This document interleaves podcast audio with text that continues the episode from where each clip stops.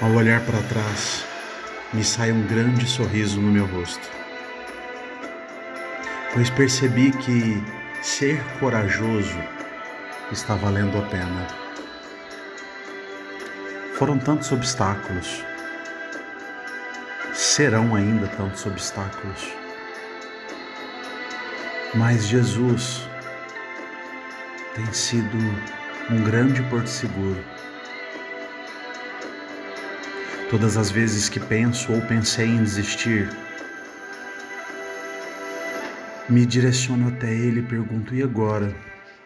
O que você quer que eu faça? E sabe o que eu tenho percebido?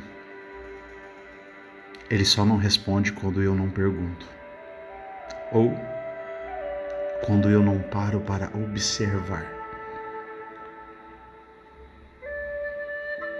Sei que às vezes o seu momento de agora pode não ser o melhor. Mas acredite em mim. Existem muitas saídas. Existem várias maneiras que nós podemos ter sucesso, ter uma nova vida. Mas sabe o que que é?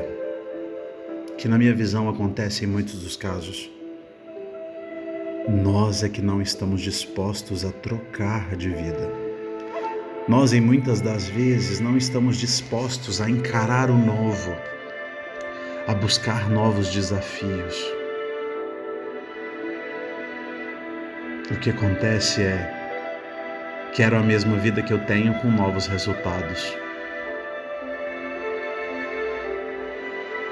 Respire Faça a sua prece de acordo com a sua fé, de acordo com aquilo que faz sentido para você. E peça para Jesus. Peça para que Ele lhe guie e traga respostas para você. Mas se eu puder te dar um conselho, esteja aberto a mudanças, porque pode ser que a resposta não venha de acordo com o que você espera. No meu caso, a maioria delas eu não gostei de ouvir. Mas aquelas que eu já consegui me mexer, valeu tanto a pena. E tenho certeza que aquelas outras que eu ainda não consegui, ou que eu ainda estou me mexendo, valerão muito a pena também.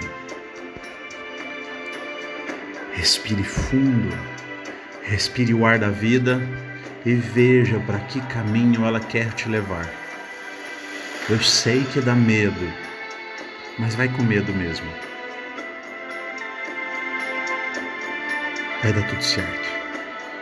Aqui é o seu amigo de todos os momentos, com mais uma mensagem para você.